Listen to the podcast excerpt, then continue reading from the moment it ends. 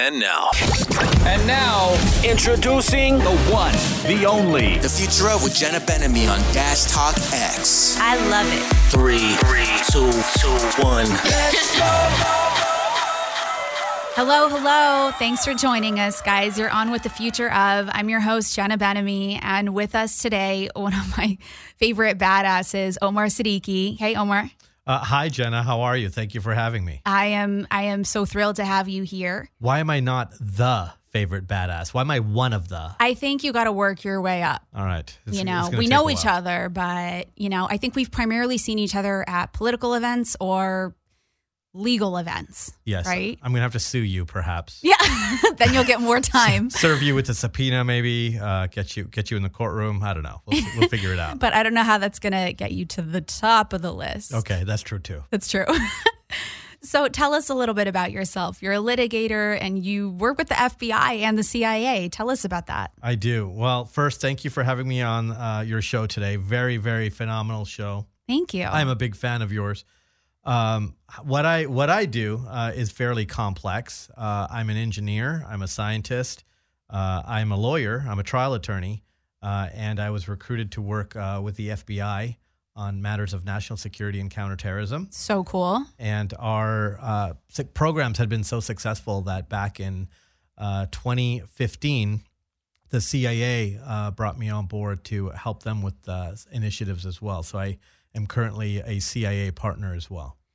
Okay. That is so cool. And I want to break that down. Um, but before we get into that, give us a little bit of background. Where are you from? Well, uh, I was born and raised uh, in Southern California. I'm actually uh, from Orange County. Yeah. Um, my uh, father uh, is, was an immigrant uh, from British India, uh, but I've lived uh, in Southern California. I've traveled the world, but I've lived in Southern California all my life uh, high school, junior high, elementary school, uh, college as well. Yeah. I'm a graduate of the University of Southern California for engineering school and graduate school. Uh, fight on Trojans. right. Trojans out there. Uh, and I'm also a uh, graduate of uh, Loyola Law School. And you're on the board of directors there. And I'm currently on the board of directors there as well. Jeez, what don't you do? Um, I don't do radio shows. Just kidding. I'm on the radio, and I, I have that taken care of too now.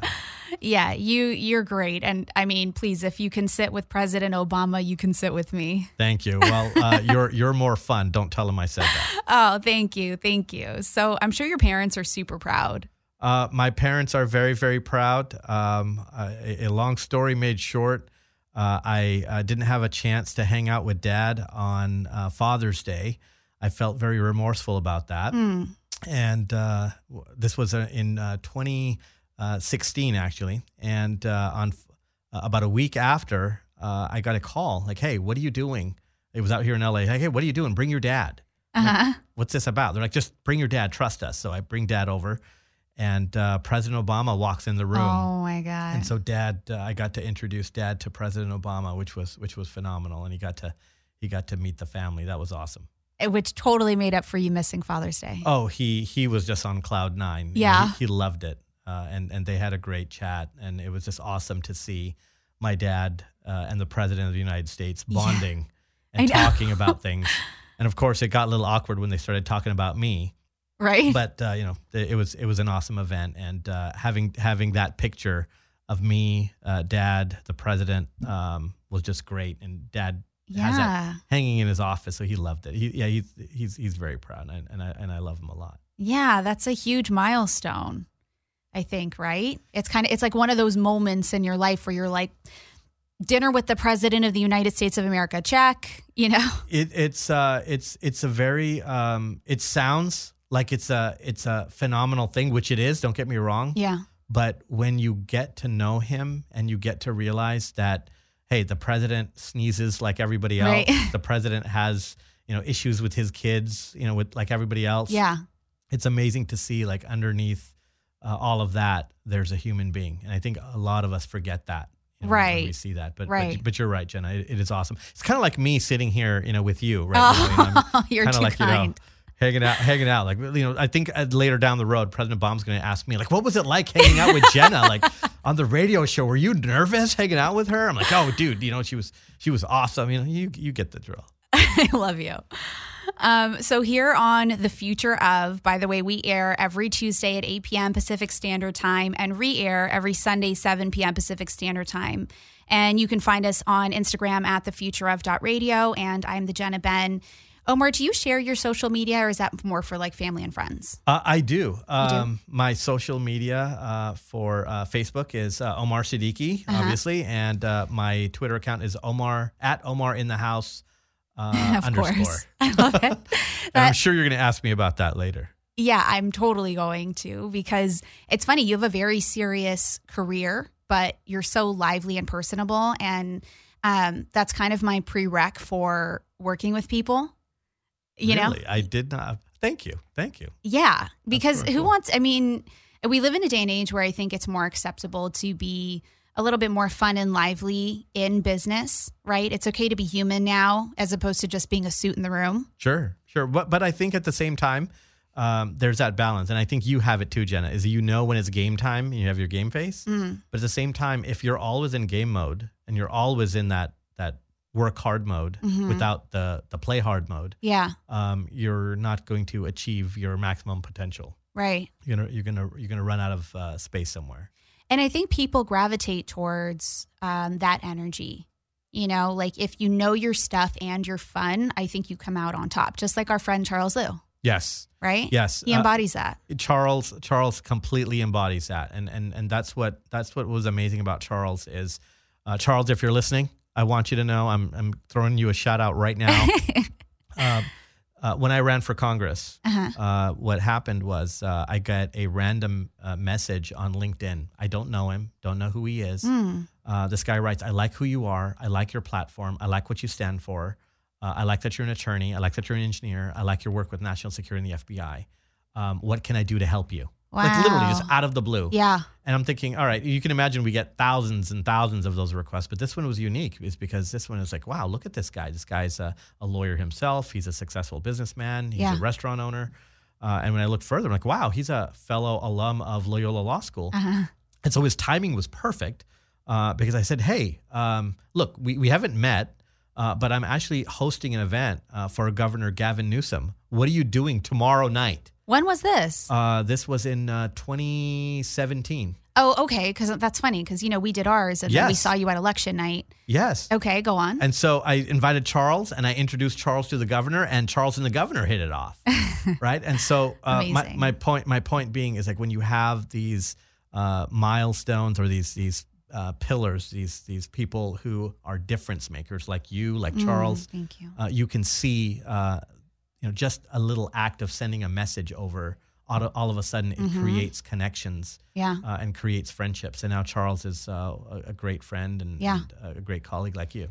You know what's what's interesting I think about his message is that he wasn't asking what you could do for him. He was asking what he could do for you and I think that that's a good message for all of us trying to get ahead is, you know, there's a common theme in in the successful guests that I speak to about working for free and um, being helpful and being present and not being around people just so you can get something from them. That's absolutely true. Yeah. and, and I think uh, Charles and you uh, are are one of those those types of people. And I think if you look uh, at history and you look at successful uh, business people, Mm. that's exactly what they do. Is they're doing this to serve others, to help others. It's not about me. And that was a gr- great quote of uh, JFK you just inadvertently threw out there, right? Oh, Is ask tell not us. ask not what you can do, uh, you know, what we can do for you, but what can you do for your country? Sure. that that is that is the essential theme that I think uh, we're lacking these days, just as a as a nation as a whole. Right, right. I feel that way too. It's a little bit of like me, me, me, and I want it all now. Right. Right? That's certainly true. Yeah, I don't want to work for it. Just give me my millions right in front of me. Just dump it. You know, let's go. Well, J- Jenna, it, it's uh, it's funny you say that. I was uh, lecturing at Loyola Law School recently, Mm-hmm. and uh, this this bright student she asked me, you know what? I have a, I have a question. I'm going to graduate in a couple of months. Hmm. How can I go from where I am now to you? How do I do that? Yeah. How do I go from point A to point B? It's not know- point B, by the way. you know, It's like right? point F. And I thank thank you. And what I told her uh, was, um, it takes. I'll tell you the secret to becoming an overnight success. It takes 10 years to do it, Yeah. right? Yeah. Uh, and I think uh, she needed to to hear that. Look, you have to go through a lot of failures. Yes. You have to put yourself out there and risk yourself out there uh, to be able to achieve what you want. And a lot of times, what happens uh, is uh, doors come, opportunities come your way, which you never fathomed. Mm-hmm. Right? Did you ever imagine that you were going to be a radio superstar? No, not even close. That's and I I was mean. reluctant to do this, by the way. I was asked four times before I agreed to do it. See, that's Yeah. and that's exactly what I'm talking about. And I bet you, if if we look, if we take Doc Brown's DeLorean time machine from Back to the Uh-huh. Future, and we go visit, you know, the Jenna from like even ten years ago, Uh-huh. and we're like, you're going to be on the radio. You, the Jenna from 2009 Yeah. would have looked at us like, first of all, you guys look great coming from the future. second, second, radio, no way. Am I wrong? No, no, no, 100%. Because I fought the limelight my entire life. And then I just saw this as like a professional show. But, you know, now to, um, it's becoming more lifestyle and people are wanting to get to know me. And, and I've been so private my whole life that I was really like reluctant to get to know, not to get to know, but to welcome people into my very personal world. And now I'm Sure. like, you know what? Everyone's been great. Everyone's been supportive. I, I'm just, I'm going with it. That's so, awesome. Yeah. Well, awesome, and I know you're going to be a, a superstar. So one day, I I know you you and I are going to have this exact same interview uh, on CNN sometime. I'm I'm sure of it. Oh my God, interesting. I don't know if that's my path, but might be a little bit more fun and lively. We'll see. we'll check it out. Yeah. I'll, I'll be sure to keep my eye on uh, on your career. Thank you. So I read somewhere that your childhood heroes are Leonardo da Vinci, Ben Franklin, and Darth Vader. Darth Vader, yes, th- those are those are all true. Well, um, Leonardo da Vinci and Ben Franklin have something that I've always admired when I was a kid. Mm-hmm. and those guys are not just uh, uh, unifaceted; they're Yeah. they're like polymaths. So what I loved about them was that, like Leonardo da Vinci, he's artist, humanitarian, Mm. Scientist, engineer. He married the arts and sciences. He didn't look at you hear about you know I'm going to pick a major. I'm going to study engineering or study Right. math or I'm going to go into art, humanities. He looked at it completely different. That those those um, facets, those education levels are not separate. Right. They're one and the same. So I always wanted to be like that. I wanted to be a Renaissance man like Leonardo Mm. da Vinci. I wanted to be like Benjamin Franklin, who he's debating constitutional law and the Declaration of Independence and what what should go, what type of rights we should have in our country. Yeah. But then he takes a break and says, "You know what? There's a lightning storm. I need to do a science experiment on electricity." right? Yeah. You So don't- we don't- cool. We don't have that anymore. So that always fascinated me. So that's why uh, right after high school, I knew without a doubt I didn't just want to be an engineer or just a lawyer. I wanted to do both. Mm. So I went to engineering school, got my bachelor's in uh, engineering, got my master's in engineering, and then went straight to law school. And a lot of people ask me all the time, "Oh, did you start off as an engineer and you switched as a lawyer?" I'm like, "No, Leonardo da Vinci." Right? Wait, so this was Franklin. always your path? This was always my path. you weren't plan. like a confused professional student. I knew I was once interviewed uh, in the Sunny Hills High School newspaper, and I got asked that question: "What do you want to be uh, when you grow up, or what do you want to do with your for your college career?"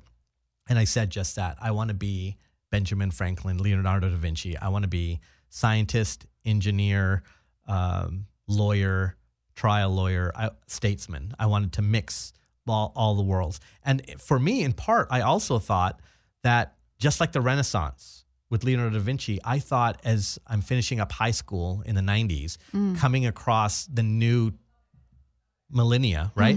2000, I wanted to to think that there was going to be a new technological renaissance as we entered, you know, the 21st century.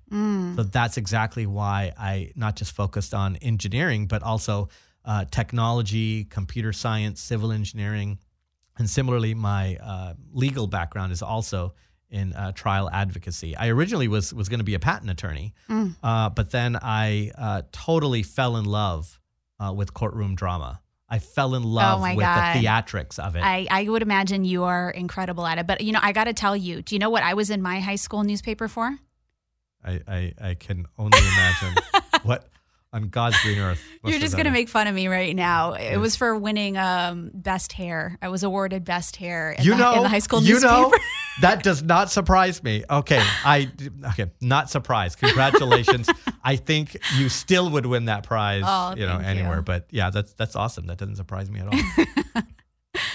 So, okay, so here we are now. Um, and I know that your, I read that your dad came over from Pakistan on the Queen Mary, which I think is so cool because um, just a few months ago I toured the ship. oh yeah, And yeah, and I had, I got like a private tour from, you know, one of the execs there. And um, that's so cool to know someone who came over on it. don't lie. You went to the front of the ship and you did the the Titanic scene. Okay, I wanted to, but I Don't was lie. I was with Charles Liu, and Okay. I was like a little. I was like, oh, it's a little professional. I can't. Okay. But if I was there on my own, okay. there would have been some Azuñia tequila in my pocket. Okay, fair enough. And um, yeah, no, it was it was amazing though. You've been, you've done the tour, yes? Of, of course, of course. And uh, my dad's given me his personal tour. And the, the backstory to that, real quick, is That's amazing. my father um, was a uh, young genius. So he graduated with his bachelor's degree uh, in India, Pakistan, uh, when he was super young, you know, 15, 16. Wow. And um, a British officer advised my grandfather, um, Your son is too talented to let him stay here as the British are leaving India post World War II, right? After being a colony for so long. So my grandfather asked, Well, where, what should I do with him? And, and this British officer is advising my grandfather, You know what? Send him to the future. And my grandfather's like, Well, where's that? Is that, is that Britain? Is Yeah. that England? And this British officer's like, No, it's, it's America. Send him to America. Wow. So this British officer helped dad apply to graduate schools.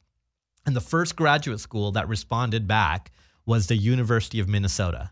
Okay. Of all of all universities. Yeah. But um, you know, grandpa uh, was and, and dad like, you know, to America you go. And the year you're talking about is like 1952, 53. Mm. So you can imagine um, no cell phones, no email. Yeah. You know, um, getting on a ship, you're really saying goodbye to your family. Mm-hmm. And so my dad, uh, at age uh, 15, 16, he's uh, getting on board uh, a Polish ship from Karachi, Pakistan, Mm. to Southampton that this British officer helped him um, get on. So when he transferred ships uh, in Southampton, he was put on a ship called the Grey Ghost. Mm. The Grey Ghost was the World War II code name to the Queen Mary Wow. because the Queen Mary was um, commissioned into the war Yeah. post World, you know, around World War II. So Dad made his way uh, to America on the Queen Mary, and he remembers distinctly uh, being woken up early in the morning, and he he uh, was essentially you know sleeping uh, under benches on the ship. Mhm. Uh, he remembers that he would sleep near the kitchen a lot, uh, just so whatever leftovers were were there, Yeah. they could they could eat. And he remembers being woken up in the morning, and uh, someone said, "You cannot miss this. You have to see this." Mm. You can imagine. Just put yourself in his shoes. You know, sixteen years old. Freaked out. You're on the other side of the planet. You've just you know crossed the Atlantic, and uh, you're now being woken up in the morning. You got to see this. We're we're we're coming to America.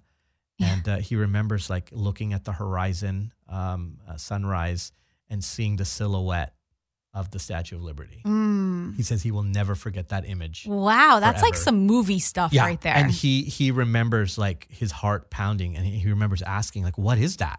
Like, Yeah. He didn't know. Like, what is that? yeah. Uh, and the the person next to him said, um, "That's your home. That's welcome home for you." That's wow. Wait, how was his English at the time? Um, it was great. I mean, Oh, uh, because because um, British India, so his his English was was you know phenomenal. So, Okay. So he, and, and him being super smart, he was you know bilingual on top of that too. Right. Uh, but uh, let me add a little bit to the story. As as he gets off, uh, he comes into uh, the port, and he goes through you know immigration. Now again, you're talking 19 Mhm. 53 to. Minnesota. right? So he's at the New York port, heading to Right, Minnesota. You're okay. right. And so the immigration officer's like, uh, "So why are you here? Who are you, and why are you here?" Yeah. And he hands the immigration officer a letter, an admissions letter to the University of Minnesota. Yeah. Think about this: no passport, no driver's license, Oh, sh- coming a- halfway across the world, right? yeah. Um, I'm here for a future. I'm here to study. And this immigration officer says, "Welcome home."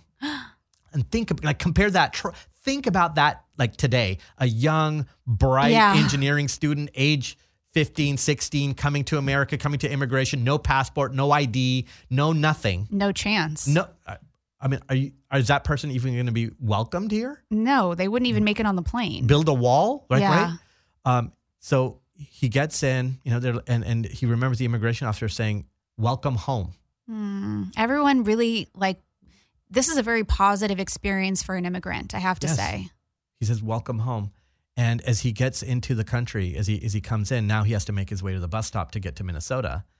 Uh, and this is this is a, a, a, just a remarkable uh, image of of what our country is. Uh, and he he is making his way to Minnesota. Um, he hails a cab, Mm. and this native New Yorker picks him up to take him to the bus stop from the from the seaport to the bus stop.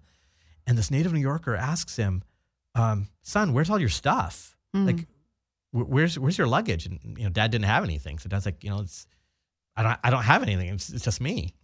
And so this native New Yorker is like, "You know what? You're gonna freeze to death Mm. in this New York winter, let alone Minnesota. You're gonna freeze to death." Wow. So this native New Yorker drives him to a used clothing store.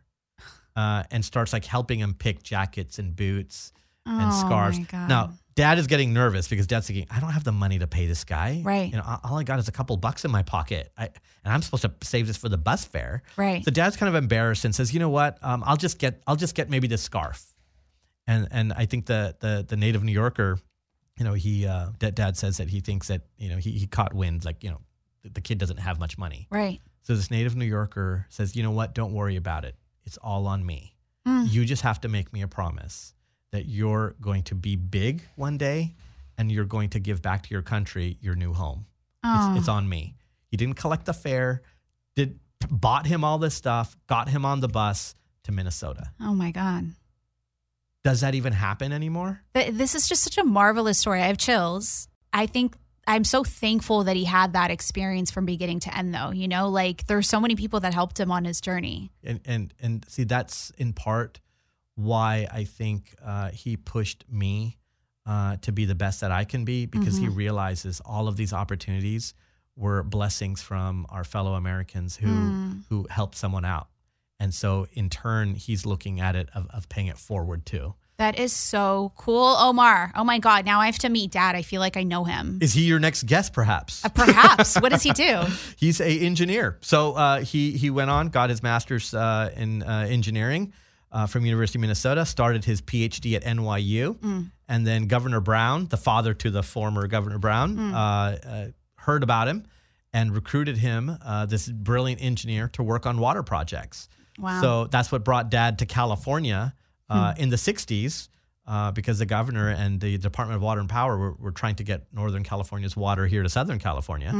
Uh, and so dad made the move to uh, California, and hence that's why I was born and raised here in California. Otherwise, uh, Minnesota would be uh, Would quite, be the, quite the chilly experience. and we would have never met. We perhaps would never met. See, Doc Brown, Doc Brown's DeLorean once again ensured that uh, that fate traveled that way. That is so cool. Wow. What an influential family. Thank you. Um, okay, so I always love to ask here on the future of about everyone's first job ever. First job ever. Well, I would say the first job I ever had was actually um, working for my father um, at his engineering firm. And what was very unique about that that that social contract that Dad had with me was was you know what, you're going to go to college. Um, Dad Dad is a very successful engineer with his own successful business. So his social contract with me was you focus on school. Mm-hmm. You don't have to worry about tuition. You don't worry, have to worry about living expenses. You don't have to worry about a Ah, car. amazing. You don't have to worry about any of that because I worked hard to get you to this point. Uh huh.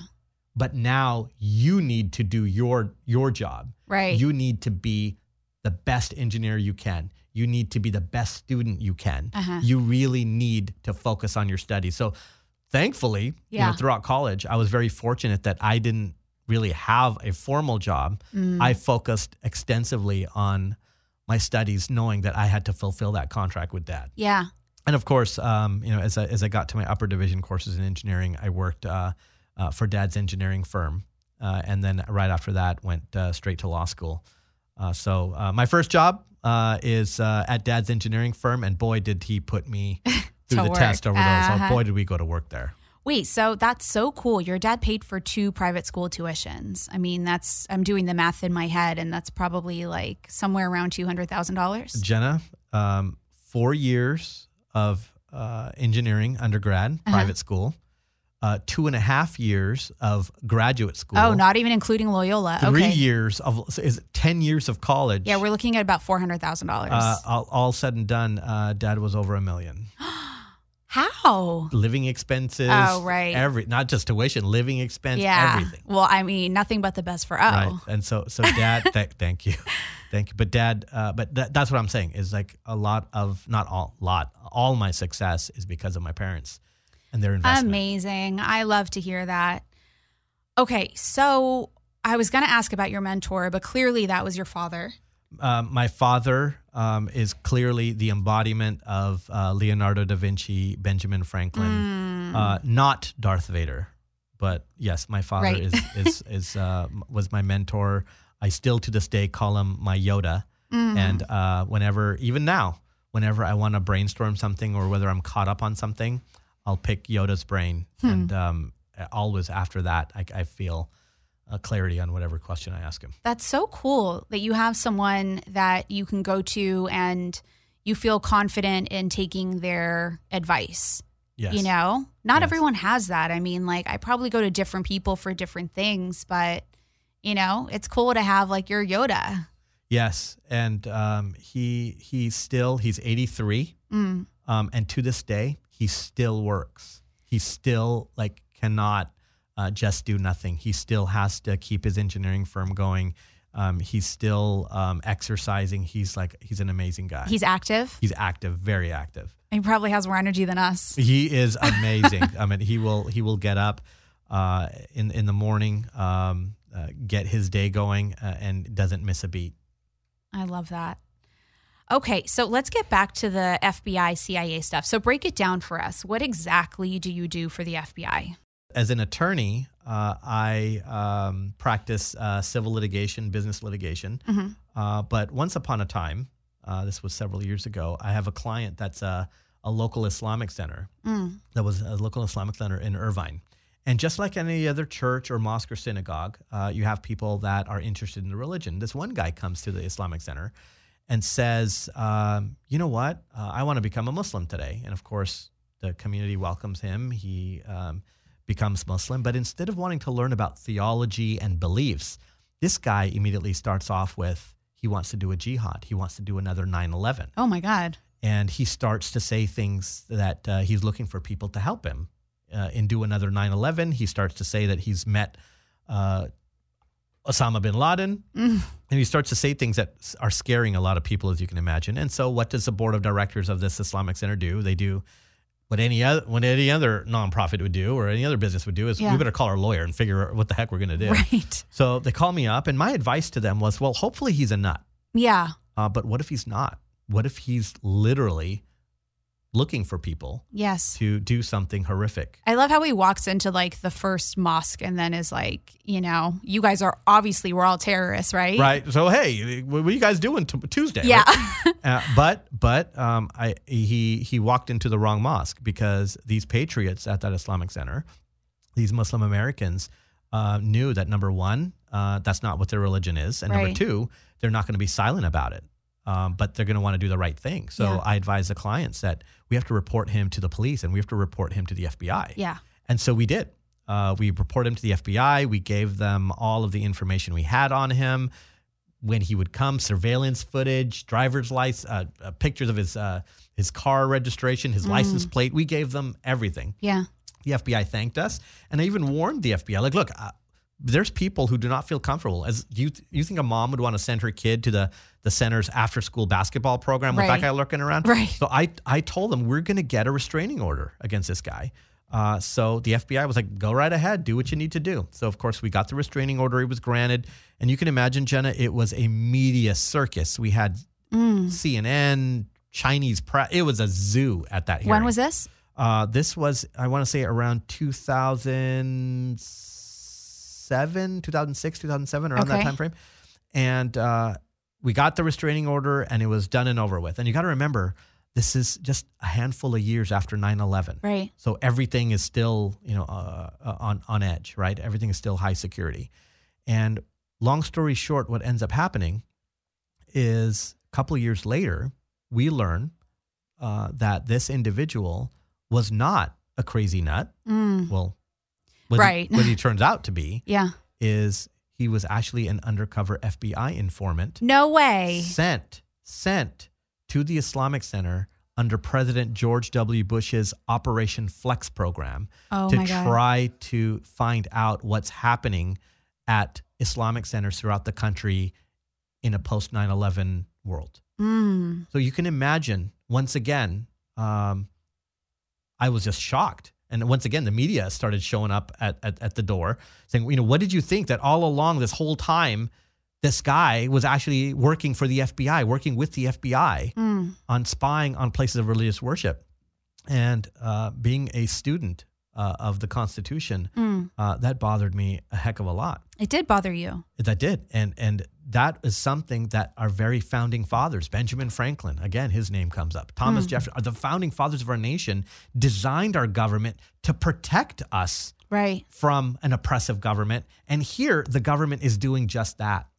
So I was uh, un- unknowingly, uh, I was the uh, uh, poster child or poster attorney, I should say, Yeah. uh, on uh, getting civil rights out of this and exhausting exhausting civil rights from this moment, from that moment.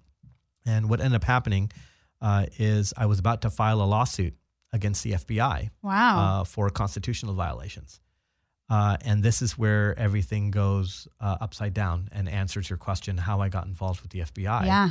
um, I get contacted um, by the FBI um, that you have a reputation as being the lawyer that fought for civil rights, uh, and so the community trusts you as a as their lawyer. Mm. Uh, but at the same time, you have a lot of respect with the FBI. You managed to find and turn over the FBI agent that the government spent an obscene amount of money trading on. Right. And you're also To not get caught. and to not get caught. And you're also the attorney who's getting credit for uncovering President George W. Bush's Operation Flex program. Oh my God. I just got chills. So, unbeknownst to me, uh, as it turns out, um, I had uncovered this operation that came from the Bush administration to spy on places of worship. Mm. And uh, this was around the time frame around 2008, where uh, President-elect Barack Obama, Mm. and this is where I have to go into secrecy mode. Okay. Uh, but long story short, uh, I was uh, recruited into uh, working with the FBI uh, on matters of national security and counterterrorism, being that bridge um, for all of this. So since 2010, um, I have been working with the FBI on national security counterterrorism matters. Uh, I've worked very closely with FBI Director James Comey. Uh, I currently um, uh, work with uh, uh, the FBI headquarters, FBI Director Wray, the local Los Angeles field office. I've been doing that for nine years. And throughout that experience, I've come to know President Obama. I've come to know um, a lot of uh, diplomats and congresspersons throughout that that career. So you can imagine uh, it was it's at a, it's at a very high level of national security that we work on. That is so cool. Thank you. Thank Okay, you. I sorry. So, as a civilian, what kind of like inside scoop can I get off air? Like, do I get a tour? do I get to do I get to like check out the office? I want to see an interrogation room. Uh, what I will what I will do off the record, you know, I'll Uh-huh. have to blindfold you, and I'll take you uh, into uh, the the gadget room where uh, you'll get to see all the cool uh, devices. I'm just kidding. Uh, what what I think what I think the the inside scoop that I'll give you is most people look at um, the FBI and CIA uh, as being um, this mystique organization. Yeah. that's very secretive For sure. right? Uh, but in all honesty, what's back there are uh, patriots who love their country and will do anything for it. Obviously, the FBI stands for the Federal Bureau of Investigation, Mhm. but a moniker that's used a lot is fidelity, bravery, and integrity. Mm. I like that. And think about that fidelity, bravery, and integrity. And those uh, are three foundations that cannot be wavered from that institution. And I honestly feel uh, that our democracy, uh, that our rights, our civil rights, our national security uh, stem from the Department of Justice and that organization. Because if you have a country where the government is not standing behind truth and justice, that's your foundation. So to have that foundation with the FBI and the Department of Justice, that's what makes America great. Uh, totally, totally agree. So, all right. So you so vaguely went over what you do with the FBI. Can you give us any more information on what you do with the CIA? Yes. Uh, back in uh, 2015, some of the programs that I initiated uh, with the FBI uh, were so successful uh, that um, the CIA brought me on board as a partner. Uh, so, what I can share in, in that facet is I help um, the CIA with certain assignments, engagement assignments, um, help with recruiting as well, in making sure that there's a diverse workforce uh, at the FBI and the CIA. Uh, mm. that, that's an important thing that I've, I've focused on too. Um, I'm very active with what's called the diversity agent recruitment mm. uh, and tr- to try to get more women, Arab, Muslim, Jewish, Korean Americans into the FBI. Uh, so there's that great diversity. That's a very I, I felt you me. trying to recruit me. Oh, now I yeah. know. Heck yeah, are you kidding? uh, totally. Is that kind of, and I'm still working on it. So Oh uh, my God, you know, he's so sly. I didn't even see it coming. Yeah, guys. you know, and right now, as soon as we're done uh, t- tonight here, uh, there will be a interview of uh, of you after you know, oh, with the polygraph. That's why I brought that all that equipment out. There, I see. know. I see. Okay, all right, guys. If I disappear, then you know where I went. Uh, if she disappears, uh, wait longer. She'll be back. Deal. How do you split your time? So percentage wise, you're and between like engineering, law firm, and then you know government stuff. Well, I, I think the best way to describe it um, is uh, it's all one and the same. Uh, I think my daughter described it best as um, it's like Batman. Mm. Bruce Wayne is at the law firm working away, and then an emergency happens. I gotta go. So that's un- amazing. Unfortunately, my life isn't uh, nine to five. Right. Uh, there's been times where I've been literally in the middle of trial and I had to leave. No uh, way. Yeah. So like, uh, what happens is um, uh, there is no, there are no set hours, and so uh, three o'clock in the morning on a Tuesday. Uh, is almost the same as a Saturday afternoon. You always have to be on the go, and especially when you, you know, when uh, I have my own law firm mm-hmm. going. So uh, I'm very thankful to my law firm team yeah. I put together an, an awesome team that helps keep the firm uh, going when I'm not there. Uh, but at the same time, um, I want to be um, available for the government whenever they need me. How does a judge respond to you like having to leave court on a, you know, federal emergency? well, um, I do explain uh, to the judge beforehand. Mm. Uh, sometimes I'll have a, a, a, meeting with the judge before the case goes and opposing counsel. Yeah. Uh, and I'll share with them um, that my life isn't relatively normal in terms of my uh, my job duties. Mm. Uh, so they're very understanding about it. And okay, so they've, all, they've always been great about it. That's so cool. You don't strike me as someone who um, would like create contention wherever you go. I see you as someone who like when you you know obviously it's easy to have a contentious relationship with opposing counsel. Sure. But you seem and and you're validating this that when you walk into a room, you know, it's like you leave work with work and you treat people kind of with respect regardless. And and you see it as like an honorable battle as opposed to going in and fighting dirty. Yes yes. And i know i'm gonna uh, make myself um, sound like the nerd that i am. Hmm. um, but there's a scene from return of the jedi. Okay. I'm, I'm, I'm actually quoting return of the jedi on the radio but i'll go for it uh, there is a scene when Luke Skywalker wants to get Han Solo and Princess Leia from Jabba the Hutt. Okay. And do you remember, you know what scene I'm talking about? No, do you remember because I never watched it. What? I was this, like reluctant to tell you. I am now walking off the show. uh, um, there's a scene where he goes to Jabba, this this this monster who has all of his friends, uh-huh. and he doesn't go in there go, "I'm going to destroy you." Right. Instead, he walks in there and says, "I would like to exchange peace in exchange for my friends. And mm. I would like a presence mm. before the exalted one so I could, you know, get my friends and we can walk out of here in peace. And when the Jabba the monster laughs at it, goes, ha ha ha, I'm not going to do anything for you. That's when he has to resort to Mm. Right. using his Jedi powers. Right. In a way, that's that's what I do to adopt uh, my philosophy too. Is I think in our legal profession, um, you should act like a Jedi, meaning with respect, with honor, with integrity, with fidelity. Right? Uh, act uh, professionally with your opposing counsel. Uh, and if you don't aren't able to achieve something with honey versus vinegar, Right. well, there's plenty of time for vinegar and, and fighting after.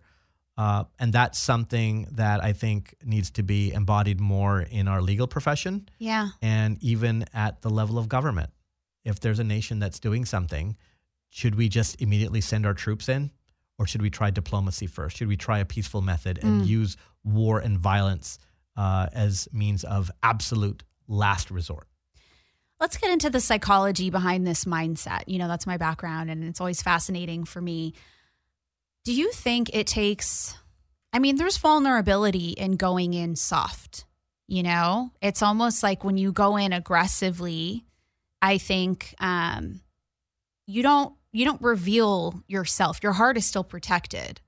And do you think that that's why people default to that? Well, I, I look at it that um, if you're dealing with the situation um, and you go at it aggressively, the other person is immediately going to look at it as someone is being aggressive against me, and they're immediately immediately going to shut down. And so I've found it uh, both professionally, uh, both with my FBI work uh, and my legal work, that if you approach someone or some you approach a, a, situation uh, with kindness and compassion and understanding, um, and have that ability to communicate, you can diffuse so much more. No, I'm with you. I totally agree. And I think that that's the smarter approach. But I'm wondering why so many people do the opposite. What is Yeah. it about us that it's like, I think it's innate for us to. Is there like an internal defense that happens? So then we, you know, it's like we decide to fight instead of come at it with peace. I don't, what do you think? I think so. I think so. I think to adopt that mindset takes a lot of time, takes a lot of education, and training. a lot of training. Yeah. Um, I think it's it's uh, human nature to be afraid of the unknown Yes. and to not have that trust, right? The, the fight or flight instinct Uh-huh. that's in all of us. So, you guys are listening to The Future of with Jenna Ben-Ami. We're here with Omar Siddiqui. Omar, share your social media with us. My social media, believe it or not, for the longest time, I had no social media. I believe it. I had nothing. You're too busy. I was like uh, non existent. I was like in the shadows. I did not exist. Uh, and then um, I was uh, venting to President Obama in uh, 2016. I was venting to him about uh, the state of our nation. I was venting to him about uh, what uh, candidate Trump was saying uh, about building walls and, and banning people and banning uh, Muslims from coming into the country and, Right. and just being so divisive. I was very upset over it. And President Obama, he let me go on for a while before he said, you know what, stop, stop, stop complaining about it. What are you going to do about it? Mm, And I'm looking at him like, what do you want me to do about it? right. He's like, well, you didn't just sit on the sidelines when you saw Operation Flex. You didn't sit on the sidelines. You did something about it. You changed the FBI's policy on it. You changed how the FBI interacts with that. You changed national security initiatives countrywide. Yeah. Do something about it. What are you going to do? And uh, I'm like, what do you want me to do? What should I do? Right. Like, how am I going to achieve this? He goes, run for Congress. Do oh, it. wow. And at, at first, I'm like, well, I'm not a politician. I don't want to be a politician. I don't Right. like politicians. Uh, I'm an attorney. I'm an engineer. Uh, I, I uh, don't think politics is, is is meant for me. It's not my future. I, I think it's too dirty. Mm. And he goes, well, then go clean it. Do something about it. and I told him that I would think about it. Right. Yeah. But I assure you, when the president of the United States drops an idea in your head, it, it sits there. Yeah. Uh, but still, I wasn't I wasn't you know sold on if that was for me. So um, uh, in April of 2017, I had a uh, meeting with FBI Director James Comey Mm. uh, at FBI headquarters in D.C. And I told him, I said, President Obama thinks I should run for Congress. What do you think? Mm. And he goes, You know what? There's no time to stand around. You should do something. Right? That's what he said. Yeah. And I said, uh, you know what? Let me think about it. But like I alluded to earlier, I was I was focused on this event called the Diversity Agent Recruitment Event uh, to try to bring more diversity and inclusion into the FBI. And I told Director Comey the problem I was having with diversity agent recruitment was that a lot of people think that the FBI is not going to uh, push for diversity. And when he heard that, he got upset. He's like, "I'm not just asking for. We don't need diversity for the sake of of of having a, a photo opportunity. This is a matter of national security." Right. Um, he goes, Well, what can I do to help? I go, You know what will help me, uh, Director Comey, is if you could come to Los Angeles and attend that event and let them, let these prospective applicants hear it directly from your mouth that this is mission critical for national security. Yeah. Become a part of the FBI. If there's something about the FBI you don't like, join it, help change it. Right. Don't just just complain about it. Right. So he he committed to flying to Los Angeles. You can imagine it was awesome. The the event the event mushroomed. It was like more people wanted to join. More people were interested in hearing Ah, directly so from cool. James Comey, who's Yeah. now in Los Angeles. I'm on my way to the event. I'm so excited. I was gonna you know help introduce him to to so many. Uh, uh, prospective um, uh, recruits, and as I'm making my way to the event, uh, my phone starts going off the hook. Is the event still going on? well, why wouldn't it be? Well, because President Trump just fired Director Comey. if people were ever wondering why Director Comey was in Los Angeles, well, you heard it live on uh, the, the future of. the future of with Jenna. You heard it on Jenna's show. oh my God. He was in LA uh, to attend the diversity agent recruitment event uh, in Hollywood, and he never made it there. Uh, so yes, I go down in history as the first appointment that Director Comey could not make uh, because he got fired. And you can imagine it was a a devastating evening because instead of uh, convincing these super smart, diverse recruits in joining the FBI to add to national security, we spent the evening um, fielding. I told you so. We told you. We told you. oh my God. We told you, President Trump. We told you this. We told you that. And uh, that was a very tough day. That evening, that day, I, I uh, when I heard that Director Comey uh, had been fired, I was literally on the side of the freeway on the Five North, next to the Citadel. You know where that is. And uh, I remember uh, it's it's still burned in my memory. I remember sitting there in the car with my hazard lights blinking, cars whizzing by. I heard President Obama's voice in my head. You got to do something. yeah. I heard director's director Comey's voice. There's no time to stand around, and that's when I committed on that day that I was going to run for Congress. Wow. When was this?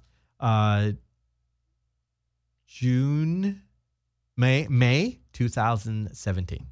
Okay. And so walk us through that.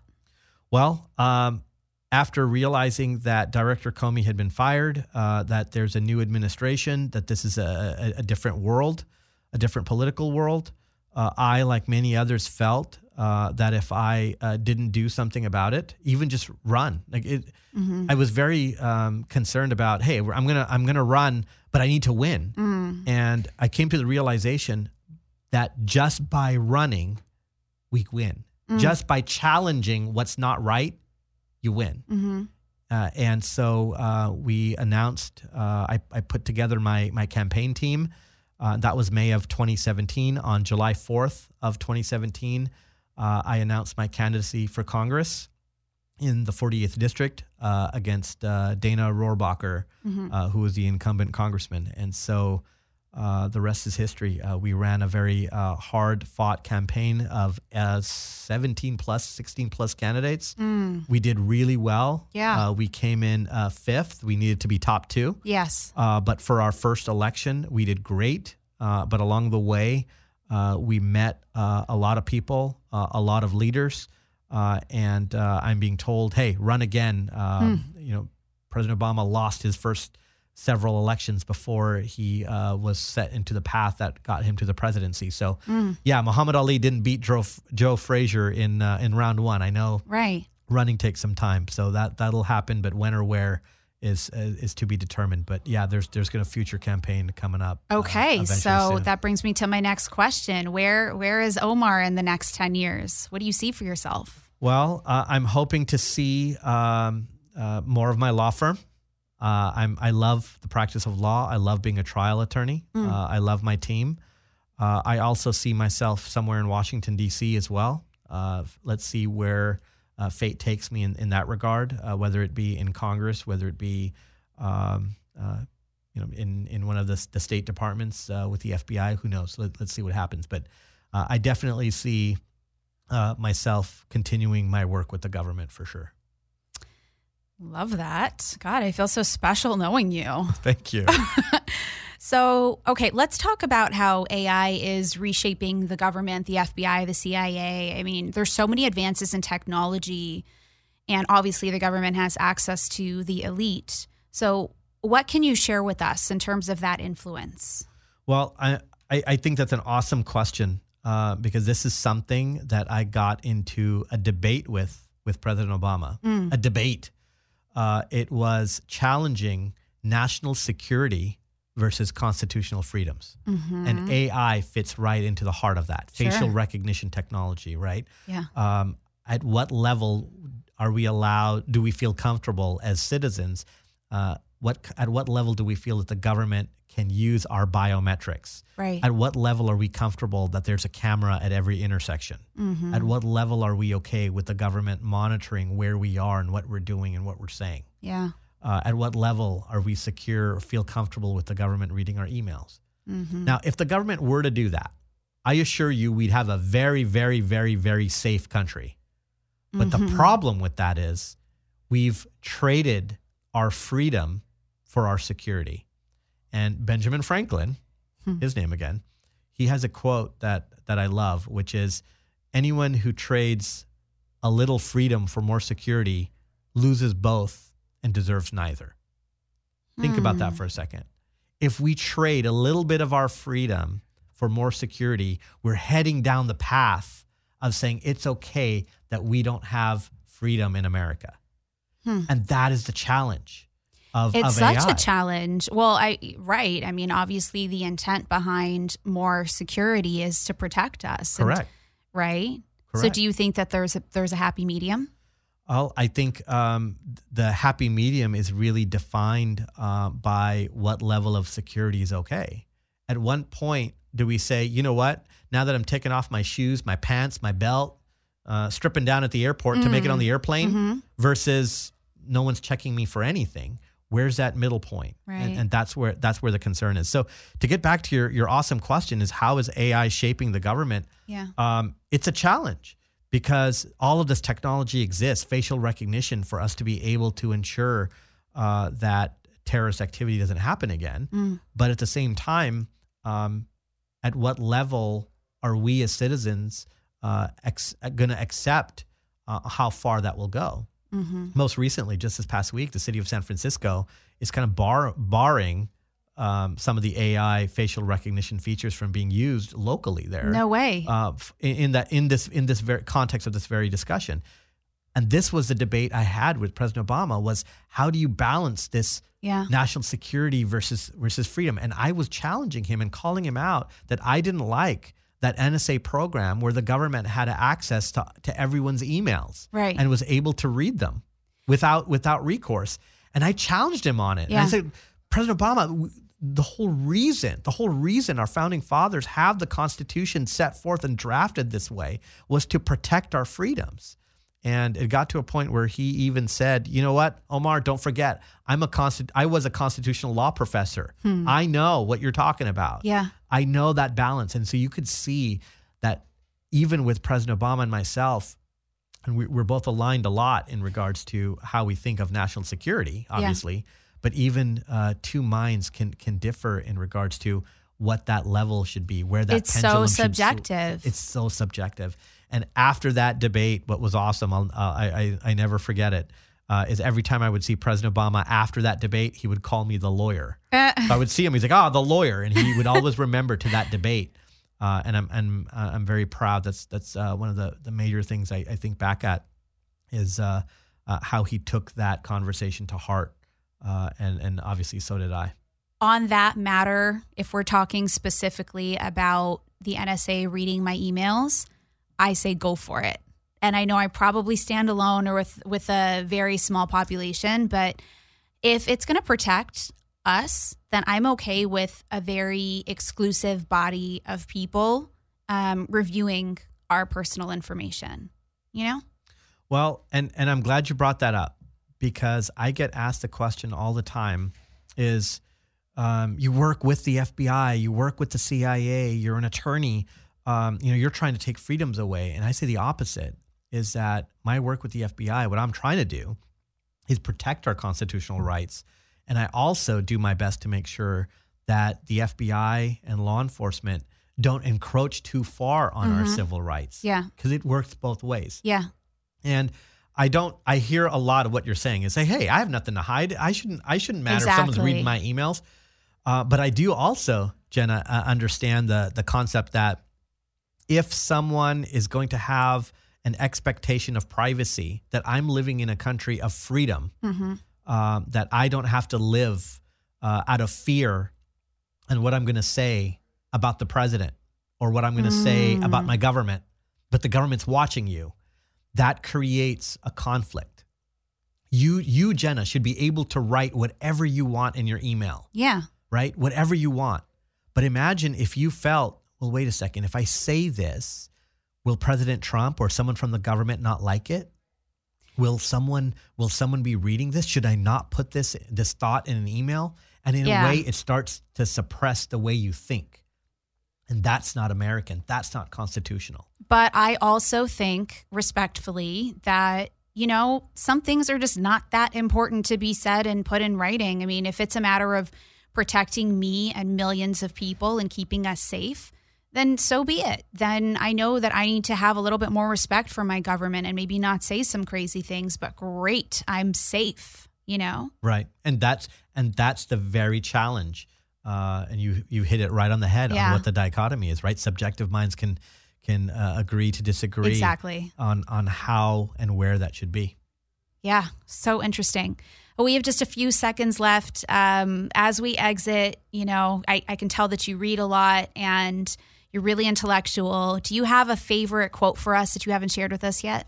Um, I do. Um, that quote is, uh, "For ye shall know the truth, and the truth shall make you free." Hmm. And the reason I love that quote uh, is it kind of embodies uh, the pursuit of truth that I've uh, faced throughout my educational career, Yeah. my legal career, and my work with the government. And it's about pursuing the truth, whatever it is. Yeah. My last name, Siddiqui, Uh-huh. uh, means the truthful in Arabic, testifier for the truth, advocate so for the truth. perfect. And it was awesome that as an engineer and a scientist, what do you do? You're looking for the truth of nature, Yeah. right?